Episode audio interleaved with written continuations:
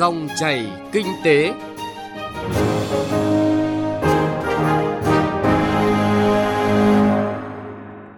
Cảm ơn quý vị và các bạn đã đón nghe dòng chảy kinh tế hôm nay, thứ ba ngày mùng 3 tháng 12 năm 2019. Biên tập viên Thu Trang cùng nhóm phóng viên kinh tế sẽ chuyển tới quý vị và các bạn những nội dung đáng chú ý sau.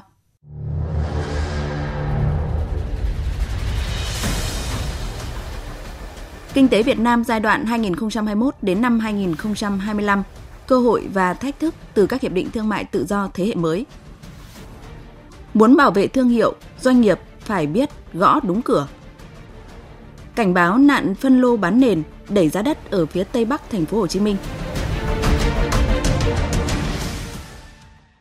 Trước hết mời quý vị và các bạn cùng chúng tôi điểm một số thông tin kinh tế nổi bật.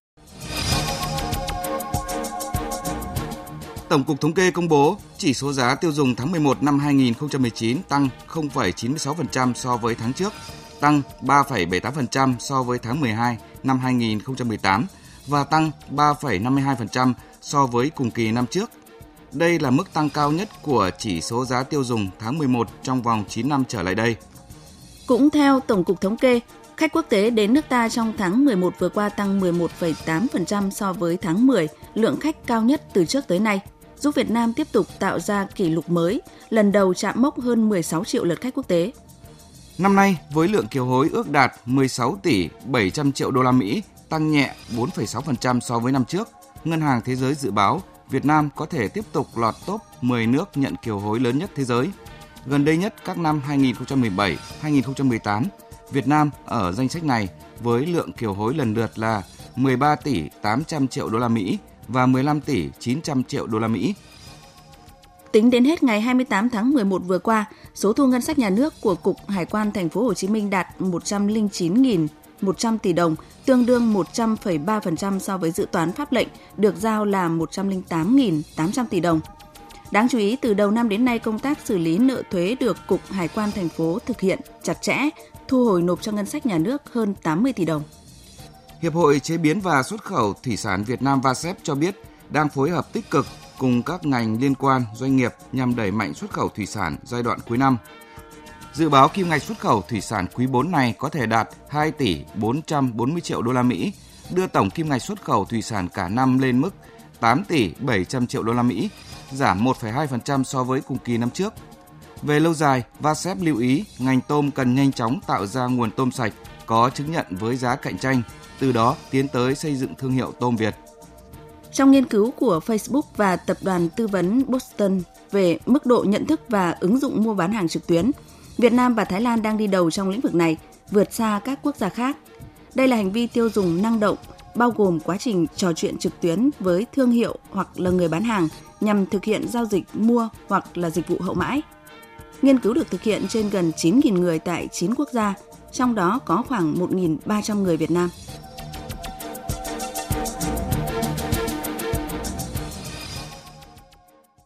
Thưa quý vị và các bạn, tăng trưởng GDP duy trì được tốc độ cao, kinh tế vĩ mô ổn định, lạm phát được kiểm soát. Đó là một số thành tựu nổi bật của kinh tế Việt Nam giai đoạn từ năm 2016 đến năm 2020. Trên nền tảng đó, bước sang giai đoạn mới là năm 2021 đến năm 2025 với rất nhiều cơ hội song hành cùng khó khăn và thách thức, đặc biệt là tác động của các hiệp định thương mại tự do thế hệ mới. Việt Nam cần thực hiện những giải pháp gì để các chỉ tiêu vĩ mô ngày càng tích cực hơn và quan trọng là có thể góp phần phát triển bền vững kinh tế xã hội đất nước. Phóng viên chương trình đã ghi nhận quan điểm và khuyến nghị từ các chuyên gia kinh tế về nội dung này. Mời quý vị và các bạn cùng nghe. Việt Nam sắp hoàn thành kế hoạch phát triển kinh tế xã hội giai đoạn 2016-2020. Tăng trưởng GDP duy trì được tốc độ cao, đặc biệt là trong các năm 2017 đến 2019, lần lượt là 6,81, 7,08 và 7,1%. Tính chung cả giai đoạn, tăng trưởng GDP khoảng 6,84%, đạt mục tiêu kế hoạch đề ra, lạm phát được kiểm soát, tỷ lệ nợ công có xu hướng giảm. Tuy nhiên, chất lượng tăng trưởng chủ yếu vẫn phụ thuộc vào vốn. Công nghiệp hỗ trợ chậm phát triển, các ngành dịch vụ có giá trị gia tăng cao, đóng góp còn thấp. Chi phí logistics cao, xuất khẩu phụ thuộc vào các doanh nghiệp có vốn đầu tư nước ngoài – phần lớn doanh nghiệp Việt chưa có khả năng tham gia vào chuỗi giá trị toàn cầu. Năng lực đổi mới sáng tạo chưa cải thiện nhiều.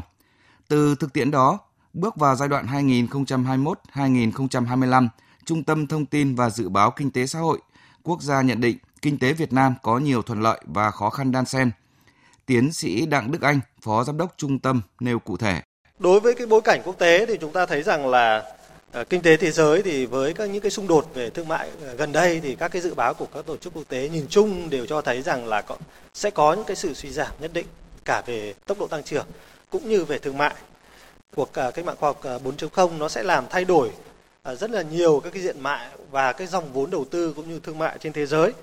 Đan xen với đó thì cái xu hướng bảo hộ và và tự do hóa thương mại nó vẫn à, tiếp tục à, diễn ra đồng thời. Song phương rồi khu vực cùng với những cái chính sách bảo hộ. À, đặc biệt hiện nay các cái hàng rào tháo, à, thuế quan thì giảm sút nhưng mà các hàng rào phi thuế quan thì đang tăng lên rất là mạnh mẽ và có cái tác động là tiêu cực đến các cái dòng vốn à, thương mại và đầu tư trên thế giới. Ngoài các cái nhân tố đó thì biến đổi khí hậu về ô nhiễm môi trường và cạn kiệt tài nguyên sẽ ảnh hưởng khá lớn đến cái tốc độ tăng trưởng kinh tế của ờ, khu vực cũng như của Việt Nam. Trên cơ sở đó, nhóm nghiên cứu của Trung tâm Thông tin và Dự báo Kinh tế Xã hội Quốc gia cũng đã xây dựng hai kịch bản dự báo tăng trưởng kinh tế giai đoạn mới. Cụ thể, nếu duy trì các điều kiện tác động như giai đoạn vừa qua, tốc độ tăng trưởng GDP giai đoạn 2021-2025 sẽ đạt khoảng 7% một năm. Kinh tế vĩ mô ổn định, lạm phát ở mức 3,5 đến 4,5% mỗi năm. Năng suất lao động cải thiện với tốc độ tăng khoảng 6,3% một năm – đến năm 2025, GDP bình quân đầu người đạt khoảng 4.688 đô la Mỹ, đưa Việt Nam gia nhập nhóm nước có thu nhập trung bình cao. Kịch bản thứ hai là tăng trưởng GDP đạt khoảng 7,5% một năm nếu khả năng cạnh tranh nền kinh tế được cải thiện so với giai đoạn trước, bắt nguồn từ những thay đổi về năng suất lao động, về năng lực đổi mới sáng tạo. Những kịch bản vừa nêu dựa trên bối cảnh kinh tế trong nước, bối cảnh kinh tế quốc tế – đặc biệt là tác động của việc tham gia ký kết và thực hiện các hiệp định thương mại tự do thế hệ mới như Hiệp định Đối tác Toàn diện, Tiến bộ và Xuyên Thái Bình Dương CPTPP và Hiệp định Thương mại Tự do Việt Nam Liên minh châu Âu. Đồng tình với quan điểm này, giáo sư John Fitzgerald, trường đại học Trinity Dublin nêu bật những yếu tố tác động tăng trưởng và khuyến cáo Việt Nam cần tranh thủ những cơ hội từ các hiệp định này để đạt được những thành tiệu kinh tế trong giai đoạn tới như kỳ vọng. Việc mà mở cửa hết sức ừ, cực cực kỳ lớn ấy của nền kinh tế Việt Nam thì cũng là một thế mạnh. Tuy nhiên nó cũng có thể là một điểm yếu ở trong cái bối cảnh là diễn ra cái chiến tranh thương mại. Thì cái hiệp định thương mại tự do EU thì chúng tôi nghĩ rằng sẽ giúp chúng ta hiểu được là chính phủ có thể tác động như thế nào đến tăng trưởng. Ví dụ chẳng hạn chúng ta có thể làm tăng lên năng suất lao động thực hiện được cái toàn dụng nhân công. Nhưng mà làm thế nào chúng ta có thể là mang thu được nhiều giá trị hơn từ cái các cái việc đó? À, chúng ta sẽ cần phải có các cái nghiên cứu về kinh tế vi mô tốt à, như là một cơ sở để mà chúng ta hiểu rõ hơn về nền kinh tế và cái việc mà đưa ra các cái thông tin cho chính phủ có thể hoạch định các chính sách kinh tế vĩ mô cụ thể cả CPTPP và EVFTA đều có cam kết tương đối rộng so với các hiệp định thương mại tự do khác, ảnh hưởng tích cực tới tăng trưởng xuất khẩu, đặc biệt trong thị trường các nước nội khối. EVFTA và CPTPP có thể giúp tổng sản phẩm trong nước GDP tăng thêm lần lượt là 4,3% và 1,3% vào năm 2030. Kim ngạch xuất khẩu của Việt Nam sang Liên minh châu Âu đến năm 2030 dự kiến sẽ tăng thêm khoảng 44,4%. Xuất khẩu sang các nước trong CPTPP đến năm 2035 tăng 14,3%. Ngoài ra, tác động tích cực còn có thể đến từ việc tạo sức ép cải thiện thể chế và môi trường kinh doanh. Để tận dụng được những tác động tích cực này, chuyên gia kinh tế Lê Xuân Sang nêu những quan điểm cần lưu ý, đặc biệt từ khâu hoạch định chính sách. Lưu ý đầu tiên là chỉnh sửa pháp luật chủ động và nghiên cứu xây dựng hoạch định chính sách mang tính chuyên sâu, mang tính kiến tạo thì mới phát triển được. Không làm được chính sách thông minh, chính sách mà mang tính kiến tạo, cái cơ hội có nghĩa lại thành cái thách, thách thức. Đặc biệt đấy là cái chính sách công nghiệp hỗ trợ, chính sách công nghiệp, chính sách thu hút FDI phải à, thiết kế cho nó thật đủ thông minh, kiến tạo cái phát triển. Ngoài ra thì những quan trọng đấy là làm sao để doanh nghiệp có khả năng là tận dụng được chứ không phải là mở cửa cho nước ngoài mà doanh nghiệp chúng ta không đáp ứng được rồi những hành xử của nhà nước đối với doanh nghiệp ngoài cái thân thiện hơn nhưng mà cũng phải tinh vi hơn bởi vì nó có những cái điều khoản là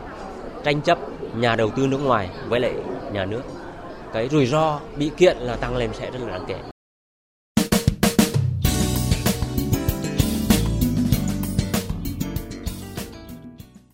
Thưa quý vị và các bạn, để xây dựng được một thương hiệu đứng vững trên thị trường là điều vô cùng khó đối với các doanh nghiệp. Thế nhưng khi đã khẳng định được tên tuổi thì doanh nghiệp lại vấp phải tình trạng vi phạm bản quyền thương hiệu. Đã có thời điểm nhiều doanh nghiệp lao đao, có doanh nghiệp phá sản bởi không thể chống đỡ nổi với hàng giả hàng nhái thương hiệu. Trước thực trạng này, nhiều doanh nghiệp Việt phải ở thế vừa sản xuất, phân phối, vừa chủ động thực hiện các biện pháp để bảo vệ thương hiệu của mình, với phương châm phải tự cứu mình và biết gõ cửa đúng chỗ. Cao Thoa, phóng viên thường trú tại thành phố Hồ Chí Minh có bài đề cập nội dung này. Mời quý vị và các bạn cùng nghe. Bà Nguyễn Thị Lan, giám đốc Trung tâm Nghiên cứu Kỹ thuật và Quản lý môi trường thành phố Hồ Chí Minh chia sẻ câu chuyện hai lần bà đã phải đi đòi lại thương hiệu của doanh nghiệp mình. Đầu tiên là chế phẩm sinh học của đơn vị bà bị làm giả, buộc bà phải ra Cục Quản lý Cạnh tranh của Bộ Công Thương đề nghị vào cuộc. Tuy nhiên, Cục Cạnh tranh yêu cầu bà phải chứng minh liệu đó có đúng là sản phẩm của chính doanh nghiệp mình hay không. Bởi cơ sở làm giả đã sử dụng tất cả nhãn mát bao bì, nội dung hướng dẫn y chang doanh nghiệp của bà, chỉ thay tên cơ sở vào rồi tung ra thị trường. Bà Lan phải lục tìm tất cả giấy tờ từ các chứng nhận bản quyền thương hiệu sản phẩm đến các thiết kế bao bì mẫu mã đã đăng ký. May mắn là bà đã đăng ký bản quyền tất cả, kể cả nội dung hướng dẫn về kỹ thuật trên bao bì. Vất vả mãi, doanh nghiệp của bà mới lấy lại thương hiệu của mình. Cơ sở làm hàng giả sau đó bị các cơ quan chức năng xử phạt.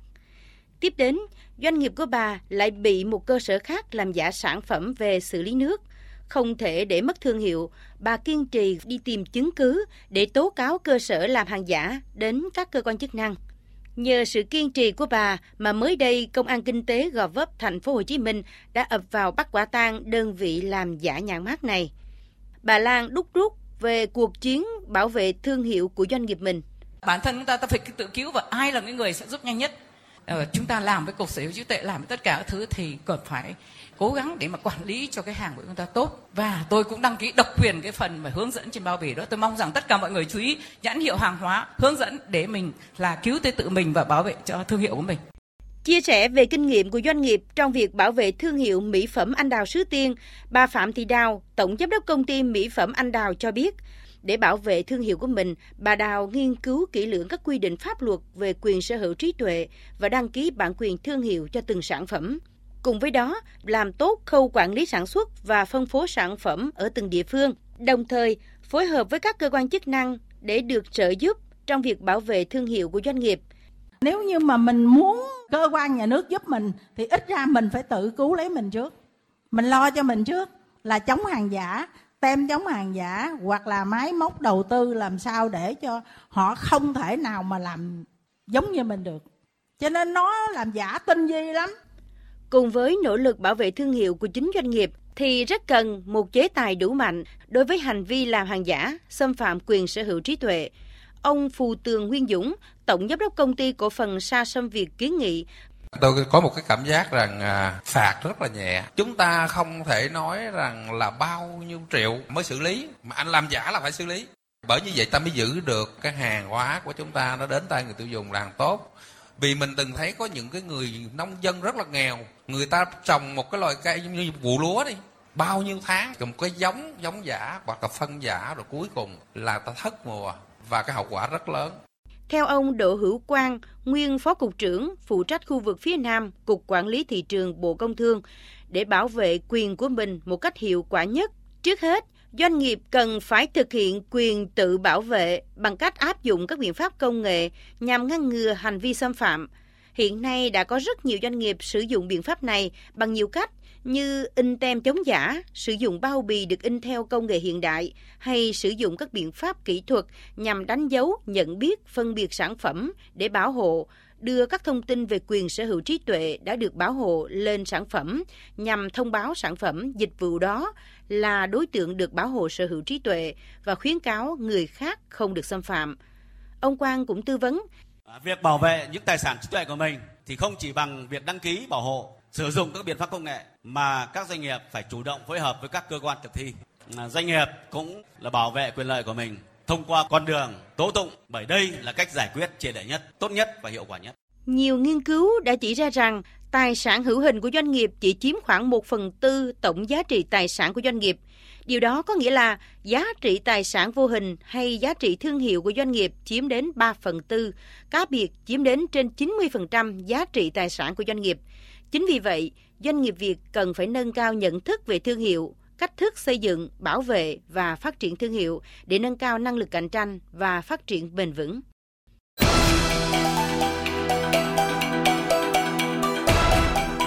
Chuyện thị trường Quý vị và các bạn thân mến, cao tốc thành phố Hồ Chí Minh, Mộc Bài, Tây Ninh với quy mô lên tới gần 10.700 tỷ đồng, góp phần kết nối vùng và phát triển kinh tế đối ngoại. Việc hình thành tuyến cao tốc này được nhận định là sẽ góp phần thúc đẩy quá trình đô thị hóa của khu vực phía Tây Bắc của thành phố Hồ Chí Minh. Đáng lo ngại là các đối tượng đầu cơ bất động sản đã và đang lợi dụng tình hình để săn lùng, làm giá loại mặt hàng này, gây nguy cơ tạo bong bóng bất động sản ở nơi đây. Phản ánh của phóng viên Hoàng Dương trong chuyên mục Chuyện thị trường hôm nay. Nhiều chuyên gia kinh tế cho rằng đường cao tốc thành phố Hồ Chí Minh Mộc Bài và việc đầu tư đồng bộ, quy hoạch hợp lý cùng với sự khởi động của các tuyến đường đô thị tại khu vực phía tây bắc của thành phố Hồ Chí Minh sẽ tạo điều kiện phát triển đô thị ở Đông Nam Bộ, cụ thể là quận 12, huyện Hóc Môn, huyện Củ Chi của thành phố Hồ Chí Minh, huyện Đức Hòa, Đức Huệ, tỉnh Long An, Trảng Bàng, Tây Ninh hay Bến Cát của Bình Dương. Đây là lực hút người dân về vùng ven sinh sống và là tạo đòn bẩy để doanh nghiệp địa ốc và các nhà đầu tư đẩy vốn về khu Tây Bắc thành phố Hồ Chí Minh. Gần đây, các đối tượng đầu cơ bất động sản đã bắt đầu săn lùng làm giá với kỳ vọng đón đầu cơ hội. Ông Phí Thanh Đức, ngụ tại quận 2, thành phố Hồ Chí Minh, một nhà đầu tư bất động sản cho biết, khi biết tin chính phủ phê duyệt dự án đường cao tốc thành phố Hồ Chí Minh Mộc Bài thì bản thân ông cũng đang có ý định bỏ tiền ra đầu tư đất ở huyện Củ Chi vì thấy giá đất ở đây đang tăng. Còn theo nhà đầu tư Nguyễn Duy Nam, ngụ tại quận Gò Vấp, thành phố Hồ Chí Minh, thì đất ở khu vực huyện Củ Chi hiện cao hơn so với 3 năm trước, dao động từ 8 đến 15 triệu đồng trên một mét vuông. Ghi nhận thực tế tại một số xã nơi giáp danh hay có tuyến đường cao tốc thành phố Hồ Chí Minh Mộc Bài như Tân Thạnh Tây, Hòa Phú, Tân Thạnh Đông, Phước Vĩnh An, Trung An thuộc huyện Củ Chi. Ngoài một số thông báo bán đất do người dân tự làm gắn trên cây ven đường thì đã xuất hiện một vài nhóm nhân viên sale từ 5 đến 7 người đứng trước một số dự án bất động sản đã hoàn thiện để giới thiệu về dự án.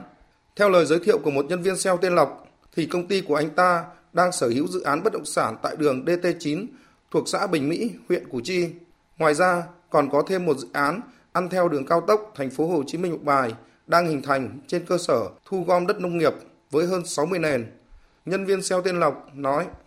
Tất cả dự án bên em á là không phải là dự án 1 phần 500 là chỉ cần 1 phần 2 ngàn là đủ. Thì cái dự án mới của bên em á nó nằm đúng cách cái đường cao tốc sau này mở ra là 900 mét là dân cư nên là nó đã hiện hữu rồi. Vào chủ nhật tuần này nè là bên em sẽ tiến hành mở bán cái dự án mới này nè. Đó thì nếu mà dù anh có thời gian thì anh lên anh tham dự luôn đang bán giá gốc của chủ đầu tư. Theo ông Lê Hoàng Châu chủ tịch hiệp hội bất động sản thành phố Hồ Chí Minh việc thành phố phát triển về phía tây bắc sẽ dẫn đến tình trạng đầu nậu cò đất thôn tính các khu đất nông nghiệp để phân lô bán nền đẩy giá bất động sản lên cao hơn thực tế. Bởi vậy, chính quyền cần có biện pháp ngăn chặn tình trạng trên bằng việc cung cấp thông tin đầy đủ cho nhân dân. Ông Lê Hoàng Châu nói. Chúng tôi kỳ vọng rằng cái việc cung cấp thông tin đầy đủ cho bà con nhân dân ở khu vực huyện Hóc Môn, huyện Củ Chi thì sẽ giúp kiểm soát được cái tình trạng và phân lô bán nền trái phép cũng như tình trạng mà hét giá rất phi lý hiện nay ở khu vực Tây Bắc của thành phố Hồ Chí Minh. Thực tế giá đất tại khu vực huyện Củ Chi và một số vùng lân cận đang được giao bán tăng so với trước đây và đang có hiện tượng thu gom đất nông nghiệp để phân lô bán nền. Thế nhưng ông Nguyễn Hữu Hoài Phú, Chủ tịch Ủy ban Nhân dân huyện Củ Chi thì cho biết vẫn chưa nắm được thông tin về hiện tượng trên. Hệ lụy từ sốt giá đất ảo, từ phân lô, bán nền thời gian qua đã được các cơ quan truyền thông cảnh báo. Khi nhiều dự án được báo chí chỉ mặt đặt tên, thì chính quyền địa phương mới lật đật phát lời cảnh báo và lúc đó thì người dân đã ngấm đủ cảnh tiền mất tật mang. Cho nên, với trách nhiệm của chính quyền địa phương, hơn lúc nào hết, huyện Củ Chi cần thiết phải có cảnh báo sớm để người dân yên tâm đầu tư, tránh cảnh mất bò mới lo làm chuồng.